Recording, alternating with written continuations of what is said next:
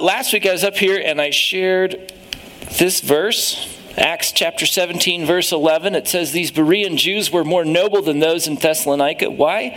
Because they received the word, they received the truth from the scripture, they received it with all eagerness, examining the scriptures daily to see if these things were so.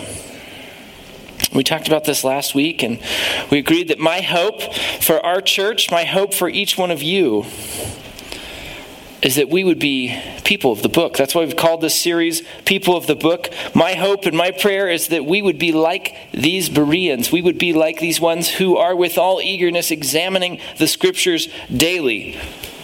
And examining has a few facets to it. We've talked about that the last few weeks. Two weeks ago, Brad talked about just what it takes to read the Bible and what are some ways we can read the Bible and how can we engage with the Bible on a daily basis, just like it says here. And then last week, I said, okay, well, it's good to know how we read.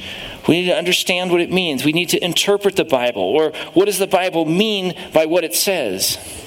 What does it mean? And then we talked about, well, we've done all that, and now we just can't just be hearers of it. We have to be doers of it. We need to put the Bible into practice. The things that we read, the things that we understand, we need to put into practice. Now, a perfectly reasonable follow up question to all of that would be this Can anyone understand the Bible? And I think the emphasis there is on anyone. Can anyone understand the Bible? Anyone? Can anyone do it? Or if the Bible is, as we've talked about, so amazing, it is so amazing, is this a wonderful book? Its source is God. Its content is from Him. We can look at it from the outside. We can look at it from the inside. We can see all of the benefits that it provides to those who read it, who those who accept it we can look at all of that and we can say, okay, that's fine, but it, it, doesn't seem like everybody gets it, does it? Look out in the world, we look around us, we go, why doesn't everybody get it? Why don't they get it? So we ask this question can, can anyone understand the Bible? Why doesn't everybody get it? And I think on one hand, the answer is yes, anyone can. Anyone can understand the Bible. It is clear. It is written very clearly. We've talked about that. It is a clear and reasonable book. You can read it and generally go, yeah, I can get it. It's, it's not gibberish. We also understand it's, it's not something that's only available in one language that you have to be able to learn that language. It's in, available in hundreds of languages and increasingly more and more languages all the time. I think that's really cool. And you don't have to be a great scholar. Yes, even a child can understand the scripture. There's many kids here today who read the scripture and go, Yeah, I can understand it. When I was a child, I read it and I understood it and I put it into practice. But have you ever spoken to somebody and shared a verse with them and it just felt like it sort of like hit them and fell to the floor? You, has that ever happened to you? I think of. Uh, you know, it's sort of a known thing that uh, a, a, lot of times, I, I, think this particularly happened in Eastern Europe where there were, there were orphanages. Uh, and kids would be placed in an orphanage at an early age and not be given a lot of attention because there was so much crowding and, and, and, those sort of things. And these kids would be adopted and they'd be brought into homes in, in the West and other places. And they'd be, you know, not little babies anymore, but little kids. And their motor skills wouldn't be developed. And I heard stories, and I knew of people who they would say, okay, they get their kid and they'd say, hey, let's play catch. And they'd throw the ball to the kid and it would just like hit him in the chest and bounce off. He had no concept of what he was supposed to do or the motor skills to do it. And sometimes I think, doesn't it feel like that with scripture? You can go to somebody and you go, here's this thing, and look what the Bible says, and it like hits them and falls off. And you go, what is going on? Why not? I think of one story when I was in college. I, uh, I wrote a letter to the editor uh, about the Christian faith, and this guy sent me an email and challenged me. And I said, "Okay, well, let's get together and meet." And so this young man and I sat together, and he was trying to challenge my faith, and I was sharing scripture with him, and I was sharing the truth and what I saw in observation, and he believed that everything just happened from random chance.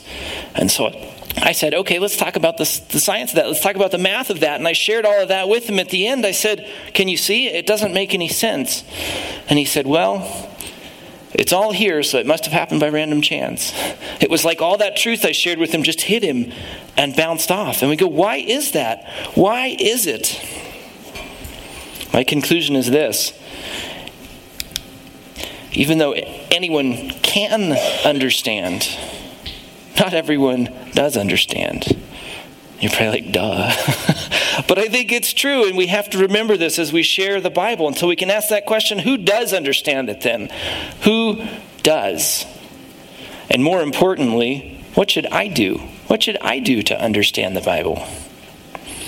So when I look to Scripture, I see six what I would call requirements.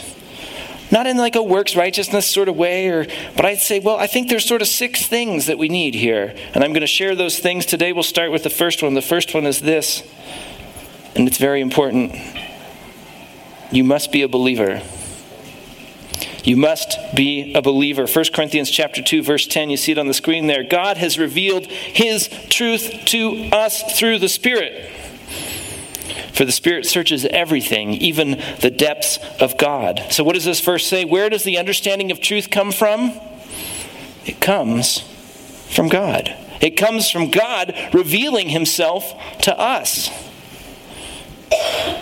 To us. To whom? To us. Who is us? People? Men? Women? Americans? Who is us? Well, we look at this. Who is the us in this verse? The us is those who believe. And we're not just talking about, oh, people who do good stuff. You do good stuff and God will reveal himself to you. No, we're not talking about that. It's people who believe, those who have placed their faith in Jesus Christ. Why is this a requirement? Why is it believers? Why can't unbelievers understand? Why not?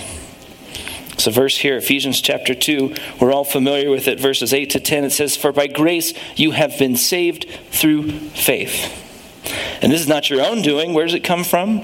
It's a gift of God, not a result of works, so that no one can boast, for we are His workmanship, created in Christ Jesus for good works, which God prepared beforehand that we should walk in them.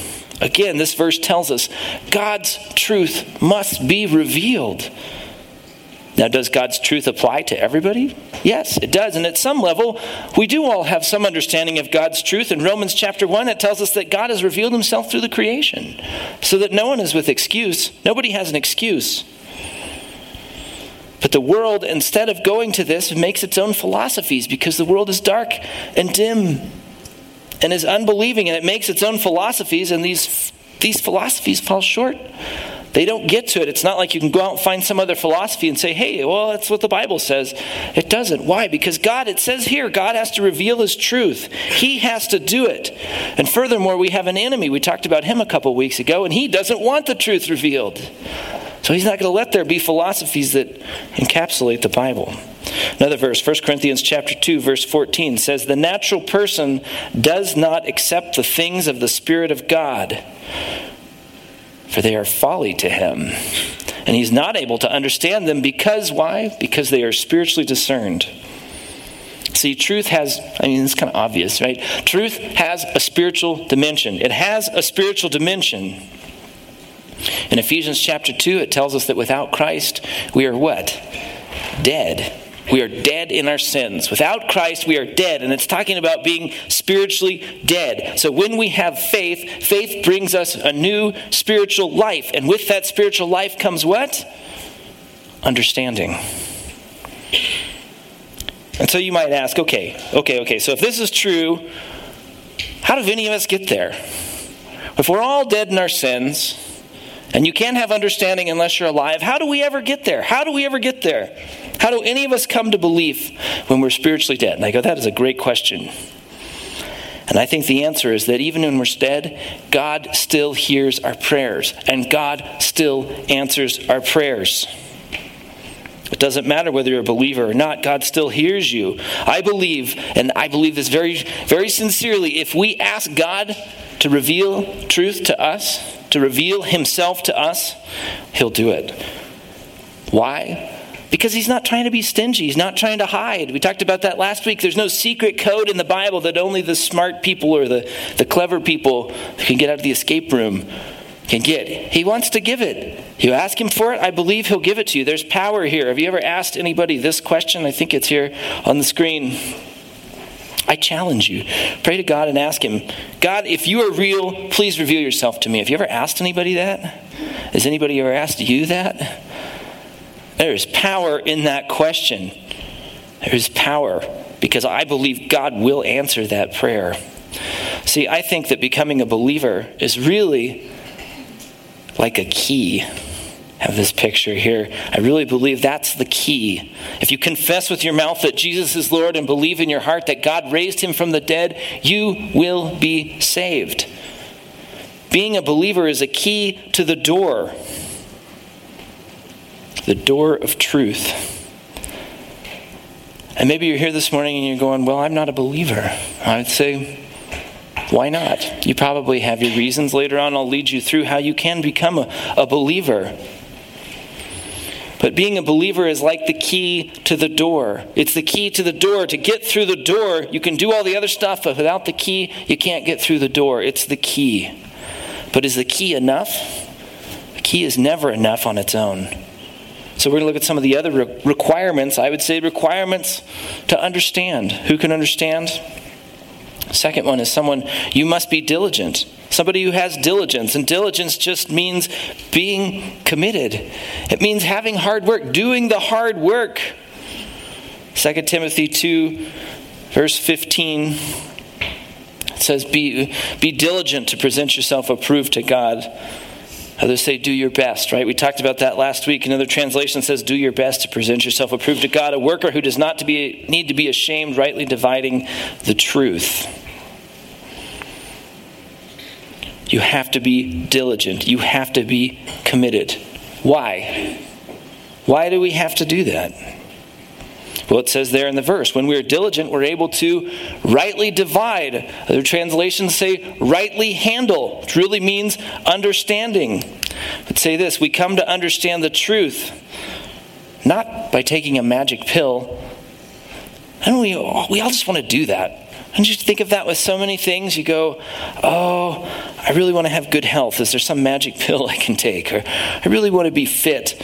I don't really want to exercise. Can I just take a magic pill and be physically fit, right? Because it's all hard work because there's a diligence required. We want magic pill, but we can't, in the same way, we can't understand truth that way. There's no magic pill we can take. We have to work diligently. We have to be committed to do that. And so I would ask you this morning Believers, have you been diligent? Have you been committed? Are you these things? Third requirement is you have to have the desire. You have to have the desire. I got a picture here of uh, I think he's a lazy football player, right? Just to use this illustration, you have a football player, and you can imagine this. You have a football player, and he has all of this skill and all of this natural talent, and he's worked really hard, and he's, he's got fit, and he's worked the muscles, and he's learned the techniques and stuff, but what if he doesn't want to play? What if he's lost the desire? We hear about that sometimes with professional athletes and others who say, I've just lost the desire to do this, and so I'm giving it up.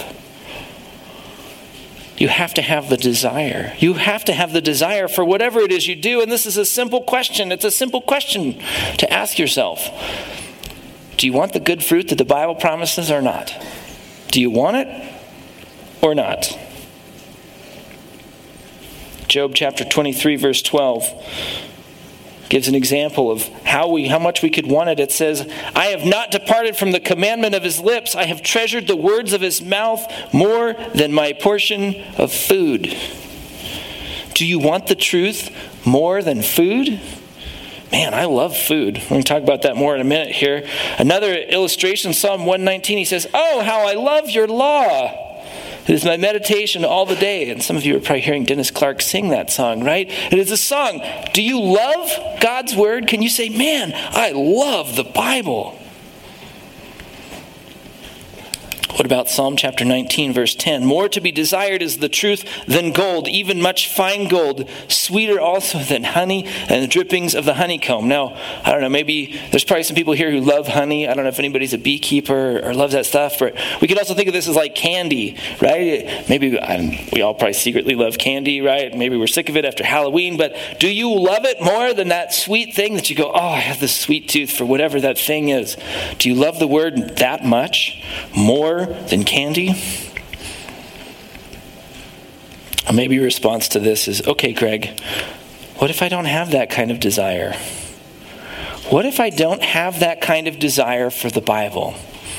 I don't love it. It isn't my meditation all the day. I don't like it more than candy. There's other stuff I more I like more than that. And guess what? That's great. It's good to be honest. Please be honest when it comes to these things. But maybe we can ask this question. How do you develop a desire for anything? There's a process, right? We don't just wake up and, oh, I have the desire for the thing. There's a process, right? I was thinking about it, and speaking of football, to use that illustration, and uh, a number of us, I'm sure, love to watch football on Sundays, right? Raise your hand if you like watching football. Yeah, these guys do. like watching football on Sunday. Well, you know, I think if you go to the jungles of Indonesia and you ask some guys there, do you like watching football on Sunday? They'd be like, what? do they have a desire for it? No, they don't have a desire for it. Why? Because there's steps that we have to go through. There is a process. My kids didn't weren't just born and like, hey, let's watch football. They probably like watching football and they like the Broncos because I do. And I sit with them, right? And so there's a process here. The first thing you do is you're exposed to it. You're going to have a desire for something, you got to be exposed to it right? How come none of us like cricket? Because we're never exposed to it, right? The second thing is to see the good fruit in it. So you're going to sit and watch football on Sunday and you go, oh, this is kind of fun. This is exciting. This is entertaining. I get to be with my family. I get to be part of some sort of collective orange and blue sort of thing. Whatever it is, right? It's exciting. And you say, okay, is the good of this outweigh the sacrifices? So I'm giving up my time to watch this, but it's fun to be together and watch this and, and be part of something. It's great. This is true for anything. It's true for just about anything. It's true also for the Bible. You have to be exposed to it. If you're not picking it up and reading it, like we talked about two weeks ago, how are you ever going to have a desire for it? Do you see the good fruit in it? Do you see how the good outweighs the sacrifices that are asked for it? If I don't have the desire, this is a good place to start. Try these steps. Again, there's no magic pill. There's no magic pill. The fourth requirement relates to this one, and it's that you must be holy. What do you mean? it must be holy? I thought only God was holy. Okay. There's that verse, 1 Peter 2 2. I looked at this last week as well. Like newborn infants, long for the pure spiritual milk. Other translations say, crave it, that by it you may grow up into salvation. We looked at craving last week. You go, what does it mean to be holy?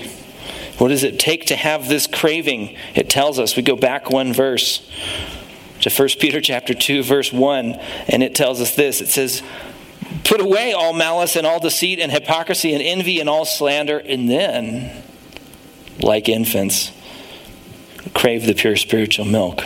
So we have to do something there. We have to do something. We have to clean up our acts in some way.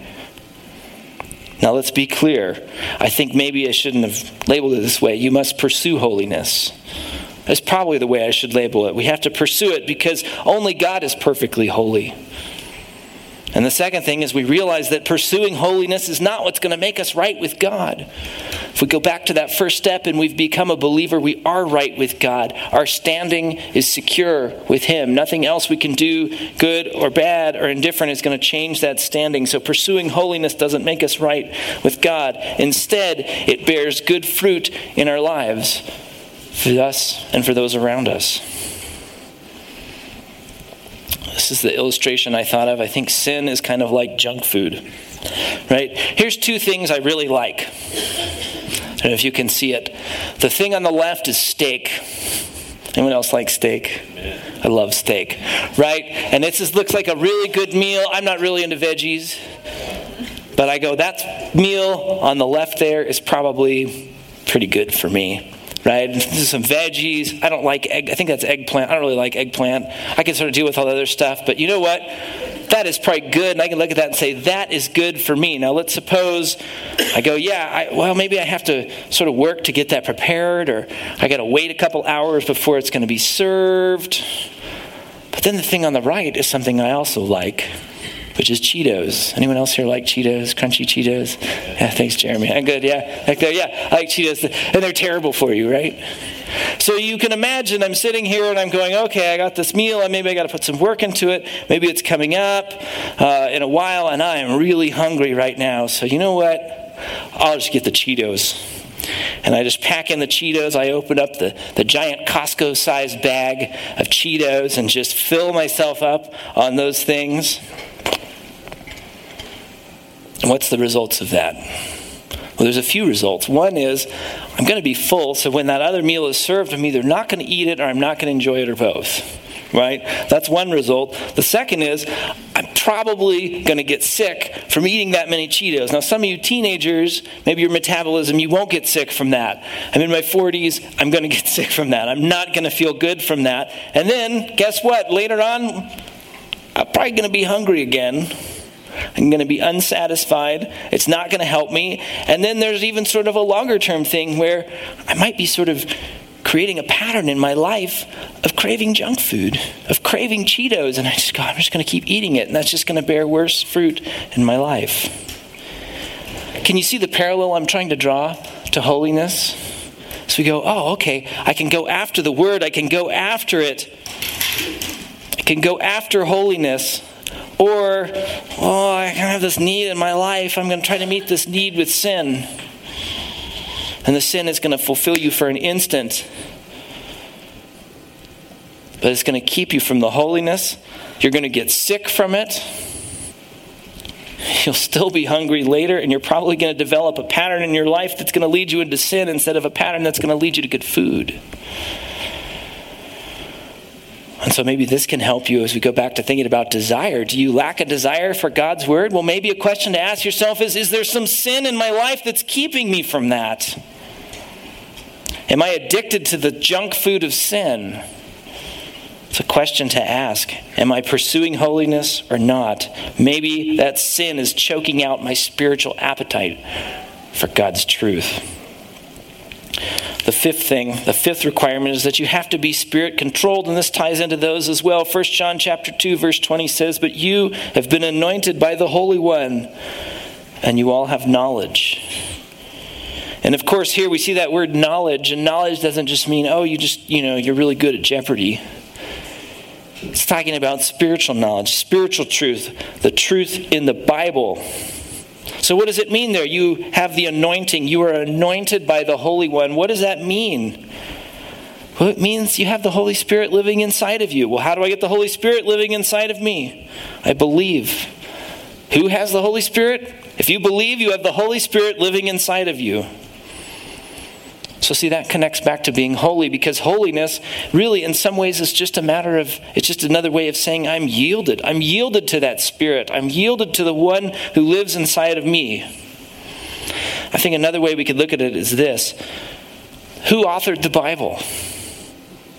God, right? And so, who reveals the truth from the Bible? God. And the Holy Spirit is God. And the Holy Spirit lives where? Inside of me, right? If I'm a believer. And so here we have the author and the revealer of the Bible, and he lives where? Inside of me. And if you're a believer, he lives inside of you. Isn't that amazing? Think about it. What if I wrote a book? On some subject. I don't know, maybe like architecture, right? Something I know something about, and, and maybe I have to write a book, right? So a number of you have come to me and said, Hey, I have this house and I have this thing going on in this house. Mr. Architect, can you help me with this? And you're like, Hey, this is great. I didn't have to go to the phone book or the internet. I could just go talk to the guy who maybe knows something about these things. Right? That's kind of handy, right? Isn't that cool? You're like, oh, I know someone, and a number of you have those sort of skills and special things, and we go, oh, I need to know something about that. I'll go talk to that guy or that gal. In a much better way, you go, hey, I want to know something about the Bible. Well, guess what? If you're a believer, you have the author and revealer living inside of you. He's like right there and he's never busy. Like you might call me up if you need some architecture help. I'll be like, I can't help you till next week. Or I don't answer the phone because I'm doing something else, right? God's always there. He's there to help you. The author and revealer of the Bible is living inside of you. But we have to be yielded to him. We have to be yielded to him. You must be spirit controlled. You must be spirit controlled. Are you spirit controlled? It's a question to think on there. All right, finally, the sixth requirement. The sixth requirement is this you must be prayerful. You must be prayerful. In Ephesians chapter 1, verses 15 to 18, I have it on the screen here.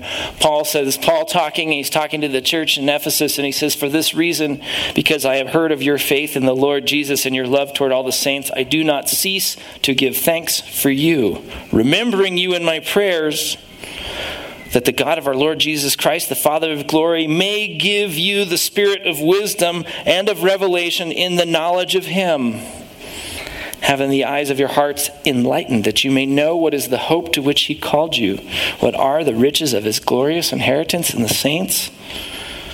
I put this verse up here because I think it's important to see that Paul is praying. He is praying for believers. He is praying for them, and he is praying that they will what?